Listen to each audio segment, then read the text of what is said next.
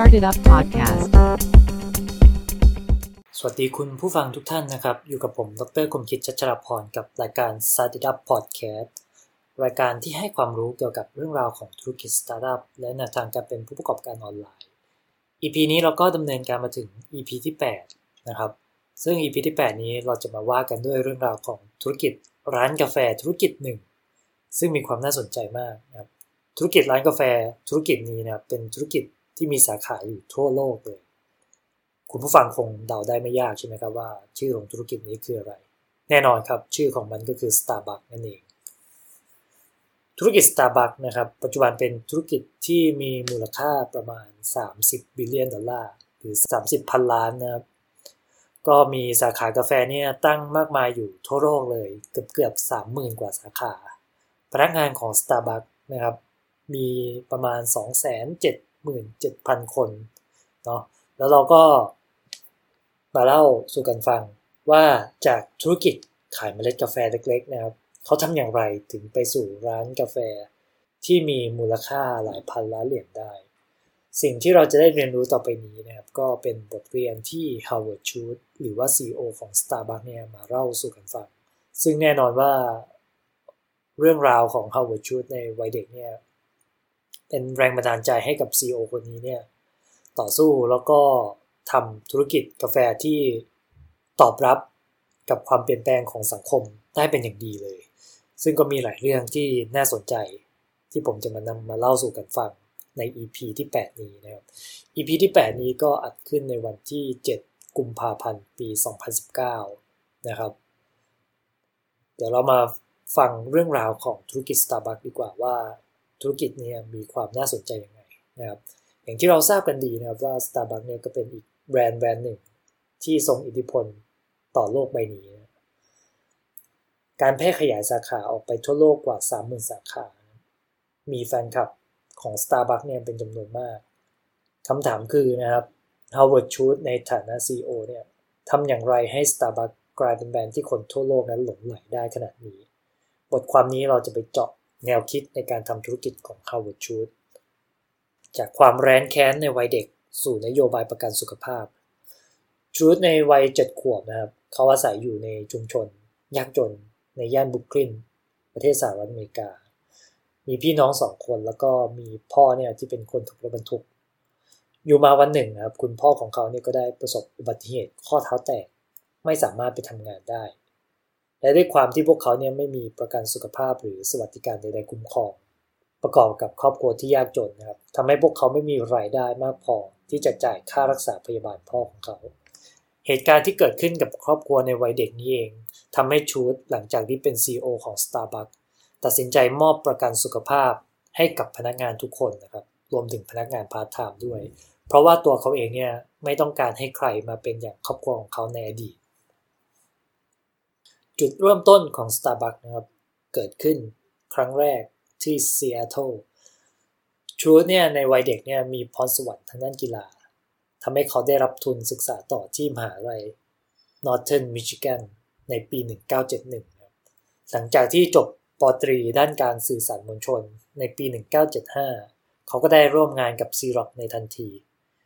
ก่อนที่จะผันตัวเองมาเป็นพนักงานขายให้กับบริษัท h a m m e r p l a s ซึ่งบริษัทเนี่ยเป็นผู้ผลิตเครื่องต้มกาแฟจากประเทศสวีเดน นี่คือจุดเริ่มต้นของชูดกับธุรกิจกาแฟ ก่อนที่เขาจะมาทำงานให้กับ Starbucks ในเวลาต่อมานะครับ ด้วยความที่ Schultz เนี่ยเป็นนักการสื่อสารที่สามารถพูดจับใจคนได้ เขาก็เลยได้ขึ้นตำแหน่งในบริษัทอย่างรวดเร็ว จากพนักงานขายมาเป็นผู้อำนวยการฝ่ายการขาย ตอนนั้น Starbucks นะครับยังเป็นเพียงแค่บริษัทเล็กๆ ที่คั่วเมล็ดกาแฟขายอยู่เลย มีผู้ร่วมก่อตั้ง 3 คนก็คือ Jerry Baldwin Zev Siegl และ Gordon Bowker นะในปี 1981 คือปีที่ Schultz ได้พบกับบริษัท Starbucks เป็นครั้งแรก ซึ่งบริษัท Starbucks เนี่ยเป็นลูกค้าของบริษัท Hammarplast ที่เขาทำงานอยู่ ด้วยความที่สงสัยว่าทำไมบริษัทนี้ถึงได้สั่งกรวยกรองกาแฟแบบพลาสติกจำนวนมาก ชายหนุ่มจึงรุดไปที่ซีแอตเทิลนะเพื่อขอดูข้อเท็จจริงที่เกิดขึ้น แล้วก็เกิดความประทับใจในองค์ความรู้เกี่ยวกับกาแฟของผู้ร่วมก่อตั้ง Starbucks นะครับทำให้ในปีต่อมาเนี่ยชชูดตัดสินใจเข้าทำงานกับ Starbucks เรื่องราวของชูดเนี่ยในช่วงที่ทำงานกับ Starbucks เนี่ยงานที่เขาได้รับก็คือผู้อำนวยการฝ่ายการขาย ในปี 1983 นะครับชูดก็ได้มีโอกาสไปดูงานที่ประเทศอิตาลี ที่นั่นเขาได้ไปสัมผัสกับร้านกาแฟสไตล์อิตาเลียน ซึ่งมีรูปร่างหน้าตาเป็นบาร์กาแฟนะครับ ซึ่งเจ้าบาร์กาแฟเนี่ยก็มีทุกหนทุกแห่ง ในท้องถนนประเทศอิตาลีเลย แล้วก็ไม่เพียงแค่เสิร์ฟกาแฟรสเยี่ยมเท่านั้นนะแต่บาร์กาแฟเนี่ยยังเป็นศูนย์กลางของชุมชน ให้ผู้คนได้มาพบปะพูดคุยกันอีกด้วย ความประทับใจในทริปอิตาลีครั้งนี้นะครับทำให้ Schultz เกิดวิสัยทัศน์ที่จะนำรูปแบบ ร้านกาแฟจากอิตาลีเนี่ยมาลองเปิดที่อเมริกาดู ในฐานะศูนย์กลางของชุมชน ดังนั้นตอนที่เขากลับไปที่ประเทศอเมริกาเนี่ย Schultz ก็ได้ชักชวนผู้ร่วมก่อตั้ง Starbucks เนี่ยให้ลองเสิร์ฟกาแฟขายด้วย แทนที่จะขายแต่เมล็ดกาแฟเพียงอย่างเดียว ซึ่งเขาต้องใช้ความพยายามเป็นแรมปีเลยครับ จนในที่สุด Baldwin และหุ้นส่วนก็ไฟเขียวให้ Schultz เนี่ยได้เปิดร้านบาร์กาแฟในเมืองซีแอตเทิลแล้วมันก็ประสบความสำเร็จอย่างมาก อย่างไรก็ตามนะครับ ด้วยวิสัยทัศน์ที่ต่างกัน เพราะว่าบอลวินส์นะครับต้องการคงแนวทางเดิมของธุรกิจไว้ ก็คือขายแต่เมล็ดกาแฟ ส่วนชูดเนี่ยมีความทะเยอทะยานก็คือต้องการเปิดสาขาบาร์กาแฟเพิ่ม ด้วยเหตุนี้เองเขาจึงลาออกจาก Starbucks นะครับ แล้วก็มาเปิดร้านกาแฟเป็นของตัวเอง ชื่อว่า Il g i o r n a l ในปี 1986 ซึ่งเจ้าร้าน Il g i o r n a l เนี่ยก็ประสบความสำเร็จเช่นเดียวกัน แล้วก็อีก 2 ปีถัดมาชูสามารถซื้อ Starbucks แล้วก็ควบรวมกิจการเข้ากับ Il g i o r n a l ได้ในปี 1987 และนั่นก็เป็นจุดเริ่มต้นของ Starbucks นะครับ ก็คือร้านกาแฟที่มีมูลค่ามากกว่า 3,000 ล้าน แล้วก็มีเกือบ 30,000 สาขาในปัจจุบัน ด้วยความที่เป็นคนจริงจังแล้วก็มีวิสัยทัศน์ ทั้งในด้านการเป็นผู้นำแล้วก็นักธุรกิจนะครับ เดี๋ยวเรามาดูกันว่า บทเรียนที่จะกล่าวต่อไปนี้ ทั้ง 5 บทเรียนเนี่ยคือบทเรียนที่เราสามารถเรียนรู้ได้จาก CEO ของ Starbucks คนนี้นะบทเรียนที่1นนะครับทำธุรกิจไม่ได้คิดแต่เรื่องเงิน อย่างที่เราทราบกันดีว่าชูดเนี่ยเป็นหนึ่งใน CEO ที่ต้องการเปลี่ยนแปลงสังคมไม่ดีขึ้น เขาประชาสัมพันธ์ถึงการที่ Starbucks เนี่ยสามารถเข้าถึงผู้คนจำนวนมากได้ ก็เพื่อให้สังคมเนี่ยกลายเป็นสังคมที่ดี เรียกว่าชูดเนี่ยเป็นหนึ่งใน CEO ที่เอาใจใส่กับการเปลี่ยนแปลงทางด้านสังคมอย่างมากขอยกตัวอย่างเหตุการณ์ที่ชูเนี่ยออกมาสนับสนุนทางด้านการเปลี่ยนแปลงของสังคมนะครับ นั่นก็คือเขาได้ออกมาสนับสนุนการแต่งงานของชาวเกย์อย่างชัดเจนเลยในเดือนมกราคมปี 2012 โดยร่วมกับแบรนด์ดังอย่าง Nike และก็ Microsoft เพื่อสนับสนุนการแต่งงานเพศเดียวกันอย่างถูกกฎหมายในรัฐวอชิงตัน อย่างไรก็ตามนะครับ หลายเดือนต่อมานี้เนี่ย National Organization of Marriott ก็ได้ประกาศคว่ำบาตร Starbucks ส่งผลให้ยอดขายของธุรกิจเนี่ยลดลงในไตรมาสถัดมานะครับ ในการประชุมผู้ถือหุ้นเดือนมีนาปี 2013 ชูดก็ได้ชี้แจงกับผู้ถือหุ้นที่ร้องเรียนมาว่าธุรกิจเนี่ยสูญเสียลูกค้าจำนวนมาก จากการสนับสนุนการแต่งงานของชาวเกย์และนี่คือ ข้อความบางส่วนที่ตัดมาจากคำชี้แจงของชูดนะครับเดี๋ยวเรามาฟังกันชูดบอกว่า ทุกการตัดสินใจเนี่ยไม่ได้เป็นเงินเป็นทองไปทุกเรื่อง เราให้ผลตอบแทนแก่ผู้ถือหุ้นร้อยละ 38 ในช่วงหนึ่งปีที่ผ่านมา ผมไม่รู้ว่าคุณลงทุนไปเท่าไหร่ แต่ผมไม่เคยคิดสงสัยเลยว่าจะต้องได้ผลตอบแทนกลับคืนมา 38%ในช่วง 12 เดือนที่ผ่านมา ที่ต้องพูดแบบนี้ เพราะธุรกิจไม่ได้คิดแต่เรื่องเงิน เลนที่เรากำลังใช้ตัดสินใจอยู่นั้น คือการตัดสินใจผ่านเลนของคนของเรา เราจ้างพนักงานกว่า 200,000 คนในบริษัทนี้ และเราต้องการที่จะอบรับความหลากหลายทุกชนิด ในคำชี้แจงเดียวกันนี้ ชูดก็ได้เสนอให้กับผู้ถือหุ้นที่ยังสงสัยอยู่ ให้ขายหุ้นแล้วก็ไปลงทุนกับบริษัทอื่นซะ ประเด็นนี้มันแสดงให้พวกเราได้เห็นว่าชูดเนี่ยเชื่อว่า Starbucks นั้นน่ะเป็นธุรกิจที่ตอบรับการเปลี่ยนแปลงของสังคม มากกว่าเรื่องของเงิน บทเรียนข้อที่ 2 ก็คือ จ้างคนที่สามารถท้าทายคุณได้ โดยส่วนตัวนะครับ Howard Schultz เนี่ยเป็นพวก perfectionist ก็คือใส่ใจในทุกรายละเอียด ตั้งแต่การชั่งน้ำหนักเมล็ดกาแฟ ผสมเมล็ดกาแฟ แล้วก็ตื่นนอนตอนตีสี่ทุกวัน เพื่อศึกษารายงานยอดขายของเมื่อวาน และเมื่อเร็วๆนี้นะครับเขาก็มีโอกาสได้เข้าร่วมประชุมกับเจ้าหน้าที่ ในการนำเสนอโปสการ์ดสีดำซึ่งมาจากการประกาศเป็น partner ระหว่าง Starbucks กับ Spotify แล้วก็ Schultz เห็นการ์ดเนี่ยก็ได้ขอร้องให้เปลี่ยนการ์ดนั้นในทันทีนะครับเพราะว่าสีดำเขาบอกว่ามันดูไม่มีชีวิตชีวานะครับเขาบอกว่าเรากำลังพูดถึงเรื่องของเพลง ซึ่งมันเป็นสิ่งที่ ควรมีชีวิตชีวา ดังนั้นแบบสามารถเปลี่ยนจากสีดำเนี่ยเป็นสีเขียวแทนได้ไหม ด้วยความที่ Truth เนี่ยรู้ตัวเองว่าเขาเนี่ยสามารถโน้มน้าวคนอื่นให้คล้อยตามได้นะครับ ดังนั้นเขาจึงมีมาตรการที่จะมาโต้ตอบกับพฤติกรรมตัวนี้ โดย Truth เองเนี่ยได้จัดตั้งทีมบริหารฝ่ายค้านขึ้นมา ซึ่งประกอบไปด้วยเควินจอห์นสันนะครับเป็นประธานเจ้าหน้าที่ฝ่ายปฏิบัติการ แล้วก็อดีตพนักงาน Microsoft กับแมดไรอันหัวหน้าฝ่ายกลยุทธ์ ซึ่งเคยทำงานร่วมกับดิสนีย์มาก่อนนะครับลุยจิโบนินีนะครับ ซึ่งเป็นหัวหน้าฝ่ายพัฒนาผลิตภัณฑ์ของ Starbucks เคยกล่าวว่า Howard Schultz เนี่ยสามารถโน้มน้าวคนอื่นได้เสมอ ซึ่งเรื่องราวที่โบนินีกล่าวเนี่ยเกิดขึ้นในปี 2008 เมื่อ Howard Schultz เนี่ยต้องการให้ร้านกาแฟหยุดขายแซนด์วิชอบชีสสำหรับมื้อเช้า เพราะว่ากลิ่นของชีสเนี่ยมันแรงจนกลบกลิ่นของกาแฟนะครับ อย่างไรก็ตามทีมฝ่ายบริหารก็คัดค้านนะครับ โดยชี้แจงว่า ไอ้เจ้าตัวแซนด์วิชอบชีสสำหรับมื้อเช้านั้นน่ะขายดีมากๆเลย และการประนีประนอมก็เกิดขึ้นนะครับ โดยที่แซนด์วิชอบชีสยังคงขายต่อไป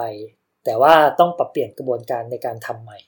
โดยใช้อุณหภูมิที่ต่ำลง แล้วก็เปลี่ยนจากเนยแข็งสไลด์แผ่นใหญ่เนี่ยมาใช้เนยแข็งชิ้นเล็ก ๆ แทน การปรับเปลี่ยนครั้งนี้ทำให้ทุกคนที่เกี่ยวข้องนะครับพึงพอใจกันทั่วหน้า บทเรียนที่ 3 จาก Howard Schultz นะครับก็คือการเดินหน้าเปลี่ยนโลก แม้ว่ามันจะมีสะดุดบ้างก็ตามนะครับ อย่างที่เราทราบกันดีว่า Howard Schultz เนี่ยเป็นคนที่ต้องการให้สังคมเนี่ยดีขึ้นนะครับ แม้ว่าผลลัพธ์บางเรื่องเนี่ยเขาจะทำผิดพลาดก็ตาม ยกตัวอย่างเช่น เขารู้สึกดีกับความคิดริเริ่มที่บาริสต้าในวอชิงตันดีซีเนี่ยเขียนบนถ้วยกาแฟว่า come together เพื่อเป็นแรงบันดาลใจให้กับรัฐบาลกลางเนี่ยทำงานร่วมกัน ในช่วงที่ถูกตัดงบประมาณในปี 2012 นะครับ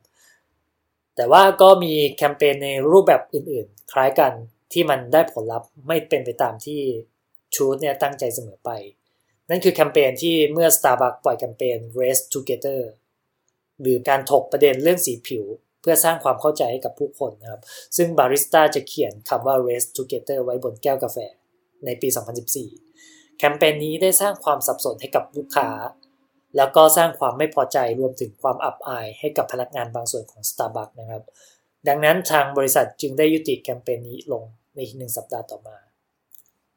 จะเห็นได้ว่าการกระทำที่มาจากความตั้งใจอันดีของ Howard Schultz เนี่ยมันก็ไม่ได้ผลเสมอไป นะครับ แต่ว่าความกังวลของ Howard Schultz เองเกี่ยวกับประเทศ แล้วก็การเมืองเนี่ยมันก็ได้ก่อให้เกิดบางสิ่งบางอย่างสำเร็จขึ้นมา แล้วก็กลายเป็นความคิดริเริ่มที่ก้าวหน้าให้กับบริษัท นั่นก็คือการที่ Starbucks เนี่ยมีทุนการศึกษาให้กับพนักงานในอเมริกา และก็มีประกันสุขภาพให้กับพนักงานประจำและก็พนักงานพาร์ทไทม์นะครับบทเรียนที่ 4 ไม่ลืมรากเหง้าของตนเอง Howard Schultz เนี่ย ยังคงไม่ลืมพื้นฐานของตัวเองนะครับจุดเริ่มต้นของเขาเนี่ยมาจากชีวิตครอบครัวที่แสนยากจนในย่านบรุกลิน Howard Schultz บอกว่าผมไม่เคยไปผมไม่เคยไปเรียนที่มหาวิทยาลัยไอวี่ลีกส์ผมไม่เคยไปเรียนที่มหาวิทยาลัยธุรกิจชั้นนำเลย แล้วก็เมื่อพูดถึงเด็กใหม่ ๆ ที่เข้ามาทำงานกับ Starbucks นะครับ ในอดีตเนี่ยผมก็เคยเป็นหนึ่งในเด็กเหล่านั้นมาก่อน ผมมีวันนี้ได้ก็เพราะผมเคยทำงานเป็นเด็กเหล่านั้นมาก่อน CEO ของ Starbucks เนี่ยก็ยังถ่อมตัวแล้วก็ทำตัวติดดินเสมอนะครับ โดยเขาจะพกกุญแจร้าน Starbucks สาขาแรก ที่เขาเปิดขึ้นในปี 1971 ในเมืองซีแอตเทิลนะครับ ที่นั่นเขาเห็นความเป็นไปได้ของแบรนด์ธุรกิจร้านกาแฟที่มันจะแผ่ไปทั่วโลกนะเขาบอกว่าในบางครั้งผมไปที่นั่นตอนตีสี่สิบห้านาทีด้วยตนเองนะ ที่นั่นเป็นที่ที่เหมาะสม เมื่อผมรู้สึกว่าผมต้องการอยู่ในที่ที่เป็นจุดศูนย์กลางนะบทเรียนสุดท้ายเลยนะครับ ได้สิทธิ์ก่อนแล้วค่อยสนับสนุน ในวัย 62 ปีนะชูดก็เคยถูกถามจากนักธุรกิจรุ่นใหม่ อย่างเช่น จอห์นซิมเมอร์ แล้วก็Marvin Ellison เกี่ยวกับแนวทางที่ Starbucks เนี่ยสามารถสนับสนุนสังคมได้ โดยไม่กระทบต่อความมั่นคงในการทำงานของธุรกิจ สิ่งที่ Howard Schultz ให้คำตอบกับเหล่าผู้นำธุรกิจนั้นก็คือ คุณต้องได้รับสิทธิ์เสียก่อน สิทธิ์ที่ Schultz หมายถึง ก็คือการพิสูจน์ให้คนอื่นเห็นก่อนว่า คุณสามารถส่งมอบผลลัพธ์ในฐานะผู้นำทางธุรกิจได้ โดยเฉพาะการเติบโตทางด้านการเงินและผลกำไร จากนั้นค่อยเดินหน้าไปยังเป้าหมายทางสังคมของคุณ และนี่คือสิ่งที่ชูดประสบมา ในตอนที่เขาขอวางมือจากตำแหน่ง CEO ของ Starbucks ในปี 2000 แล้วก็กลับมาอีกครั้งในปี 2008 โดยการส่งมอบผลลัพธ์ที่สุดยอด นั่นก็คือการพลิกฟื้น Starbucks ให้กลับมาโลดแล่นอีกครั้งนะครับ อย่างที่ผมเกริ่นไปในต้น EP นะครับ ปัจจุบัน Starbucks เนี่ยเป็นธุรกิจร้านกาแฟที่มีมูลค่า 30 billion ดอลลาร์นะครับ แล้วก็ร้านกาแฟนี้เนี่ยก็ขยายไปอย่างรวดเร็วมาก จนในปัจจุบันนี้เนี่ยมีอยู่เกือบ 30,000 สาขาทั่วโลกนะครับธุรกิจ Starbucks แสดงให้เห็นถึงจุดยืนของธุรกิจ ซึ่งมาจาก background ของ Howard Schultz นี่แหละ ที่เกิดมาในฐานะยากจนนะครับ แล้วก็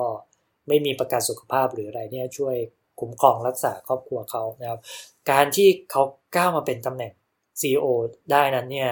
นอกจากวิสัยทัศน์ที่ยอดเยี่ยมแล้วนี้เนี่ยเขายังบอกกับทุกคนเสมอว่า ธุรกิจ Starbucks นี้เนี่ยเป็นธุรกิจที่ต้องการสร้างความเปลี่ยนแปลงให้กับสังคม โดยเฉพาะการเปลี่ยนแปลงในทางที่ดีขึ้นนะเพราะว่า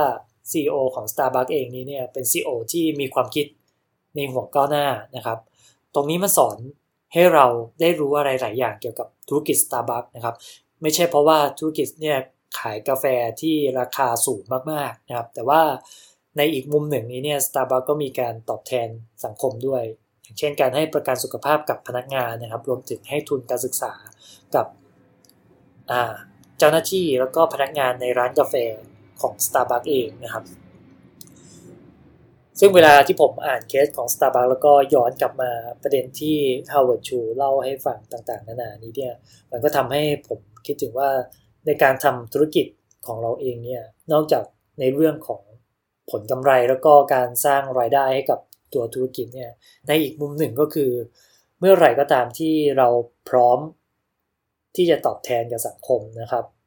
อันนี้ผมอยากให้คุณผู้ฟังลองไปพิจารณาดูนะว่าเมื่อไหร่ที่เราพร้อมนี้เนี่ยเราก็ควรที่จะมีโอกาส ที่จะได้ตอบแทนให้กับสังคมบ้างนะครับเอออาจจะไม่ใช่แค่ในเรื่องของการเงินนะครับ แต่ว่าอย่างเรื่องของการให้ความรู้ต่างๆนี้เนี่ย ก็ผมก็ถือว่าสำคัญ เช่นเดียวกัน ขอยกตัวอย่างของผมเนี่ยคือจริง ๆ ผมก็มีโอกาสได้ไปบรรยายให้กับน้องๆนักศึกษาฟังหลายคนเนาะเกี่ยวกับการทำธุรกิจ เพราะว่ามันเป็นสิ่งที่เราไม่สามารถ หรือว่ามีโอกาสน้อยมากๆ ที่จะเรียนรู้สิ่งต่างๆ เหล่านี้ได้ในมหาวิทยาลัยนะครับ ก็มีโอกาสได้ไปบรรยายให้กับมหาลัยเทคโนโลยีสุรนารีฟังครั้งล่าสุดที่ผ่านมานะครับ ในวันที่ 1 กุมภาพันธ์นี้เองนะครับ ก็ผมรู้สึกดีนะครับที่ที่กลับไปที่มหาลัยเก่าอีกครั้ง แล้วก็ได้พบปะกับน้องๆ แล้วก็ได้ถ่ายทอดเรื่องราวประสบการณ์ในการทำธุรกิจให้กับพวกเขานะครับ ว่าธุรกิจที่ดีนะครับ นอกจากการสร้างผลกำไรช่วยแก้ปัญหาให้กับผู้คนแล้วนี้เนี่ยธุรกิจที่ดีก็ควรจะมีมุมในมุมหนึ่ง ที่เราสามารถช่วยเหลือสังคมของเราได้ด้วยนะครับ เป็นยังไงบ้างนะครับสำหรับ EP ที่ 8 นี้นะครับ เรื่องราวของ Howard Schultz นะครับ จากธุรกิจที่ขายแต่เมล็ดกาแฟนะครับ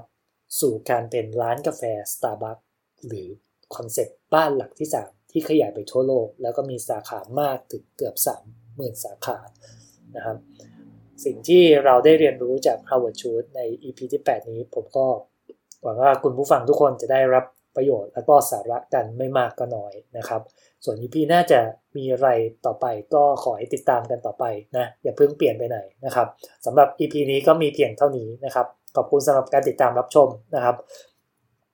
หากคุณผู้ฟังท่านใดสนใจสอบถามเกี่ยวกับเรื่องราวของธุรกิจสตาร์ทอัพแล้วก็แนวทางการเป็นผู้ประกอบการออนไลน์นะครับ ก็สามารถเข้ามาคุยกับผมได้ที่แฟนเพจ startitup.in.th นะครับแล้วก็รวมถึงเว็บไซต์ startitup .in.th ด้วยนะครับสำหรับ EP ที่ 8 นี้ก็มีเพียงเท่านี้นะครับ แล้วพบกันใหม่ครับ สวัสดีครับ